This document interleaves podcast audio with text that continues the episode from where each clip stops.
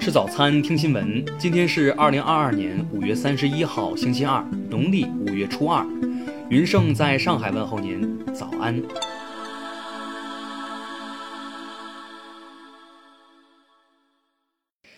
首先来关注头条消息。当前上海市疫情已得到有效控制，形势持续向好。根据上海市持续巩固疫情防控成果、有序恢复正常生产生活秩序的总体安排，经市新冠肺炎疫情防控工作领导小组办公室研究决定，二零二二年六月一号零时起，有序恢复住宅小区出入、公共交通运营和机动车通行。通告称，除中高风险地区和风控区管控区外，各区各街镇。各居村委、业委会、物业公司等不得以任何形式限制居住本社区的居村民出入。听新闻早餐知天下大事，下面来关注国内新闻。三十号零时至十五时，北京出现突发疫情，新增本土新冠肺炎病毒感染者十八例，其中隔离观察人员十七例，社会面筛查人员一例，在丰台区。日前，侵华日军南京大屠杀遇难同胞纪念馆分馆、南京利济港慰安所旧址陈列馆工作人员在湖南新确认三位日军慰安妇制度受害幸存者。铁路部门消息，自二零二二年六月一号起，铁路客票预售期调整为十五天，含当天。中国疾控中心三十号通报。从二零零九年开始，截至二零二零年，两癌筛查工作已覆盖近两千六百个县市区，合计开展免费宫颈癌筛查一点三亿人次，免费乳腺癌筛查六千四百万人次。市场监管总局近日批准发布中小学、幼儿园安全防范要求国家标准，将于六月一号起正式实施。自五月三十号二十四时起。国内汽柴油价格每吨分别提高四百元和三百九十元人民币。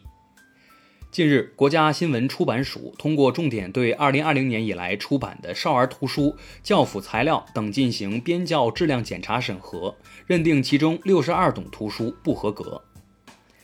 三十号，国家广播电视总台发布管理办法，指出，经纪机构不得授权未成年人担任相关账号群主或管理者。下面来关注国际新闻。日本外务省有关人士二十九号表示，外务省在亚洲大洋洲局新设了负责制定对华外交战略的战略班。日本外务省表示，有必要从中长期试点分析中国。国际食物政策研究所统计，截至二十八号，已有包括阿根廷、哈萨克斯坦等二十多个国家实施粮食的出口限制令。世卫组织通报将猴痘的全球公共卫生风险评估为中等。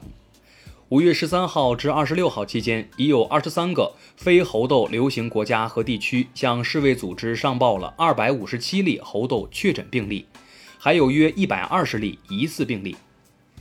美国纽约市警察局二十六号公布一段视频，显示一蒙面男子在曼哈顿街持刀随机伤人。目前，一名受害者已被送往医院，情况稳定，嫌疑人在逃。美国俄克拉荷马州一个户外音乐节，二十九号凌晨发生枪击事件，造成一人死亡，七人受伤，受伤者中包括两名未成年人。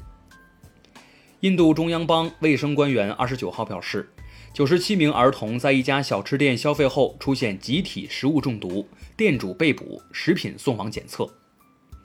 韩国执政党国民力量党三十号表示，该政党将派出代表团访问乌克兰，时间在韩国地方选举结束后，大约为六月初。一架载有二十二人的尼泊尔客机三十号坠毁，尼泊尔民航局表示，已找到塔拉航空公司失事坠毁航班上的十六位遇难者遗体。下面来关注社会民生新闻。二十七号，河南信阳市横川县双柳镇天桥村三位老人因患上蜱虫病，先后不治去世。横川县疾控中心传染病防治科表示，近期将前往调查。因为片区广场舞噪音频频引发警情，杭州余杭区公安分局的社区民警陈树新发明了降噪魔盒，日前已获得国家实用新型专利证书。二十九号，上海市市民晒出了白蚁出飞的画面，引发热议。对此，主管部门上海市物业管理事务中心答复表示，今年的白蚁蚁量和往年持平，目前尚处可控范围。二十九号，全球第二家、贵阳首家茅台冰激凌旗舰店开业，这是茅台官方首次推出白酒加冰激凌产品。据悉，冰激凌中添加了百分之二左右的五十三度飞天茅台酒。十七号，上海市嘉定区市场监管局执法人员检查发现，辖区某便利店在销售某款挂面时，擅自在标价外加价零点五元，违反有关规定被处罚款三千五百元。最后来关注文化体育新闻。二零二二中国足球协会超级联赛规程显示，各俱乐部除比赛差旅费用外，进驻赛区后的吃住、训练、比赛、防疫、安保费用。均由赛事主办方担负。三十号，中超联赛开幕式及揭幕战门票正式开售，票价一百元，需持二十四小时阴性证明进场。多位消息人士二十九号透露，湖人将聘请雄鹿助教达尔文·哈姆担任球队新任主帅。当地时间二十九号，法国巴黎卢浮宫内的达芬奇名画《蒙娜丽莎》遭游客扔蛋糕。蒙娜丽莎胸前被抹了上了一层白色奶油，所幸有玻璃板保护，画作未受损坏。以上就是今天新闻早餐的全部内容，咱们明天不见不散。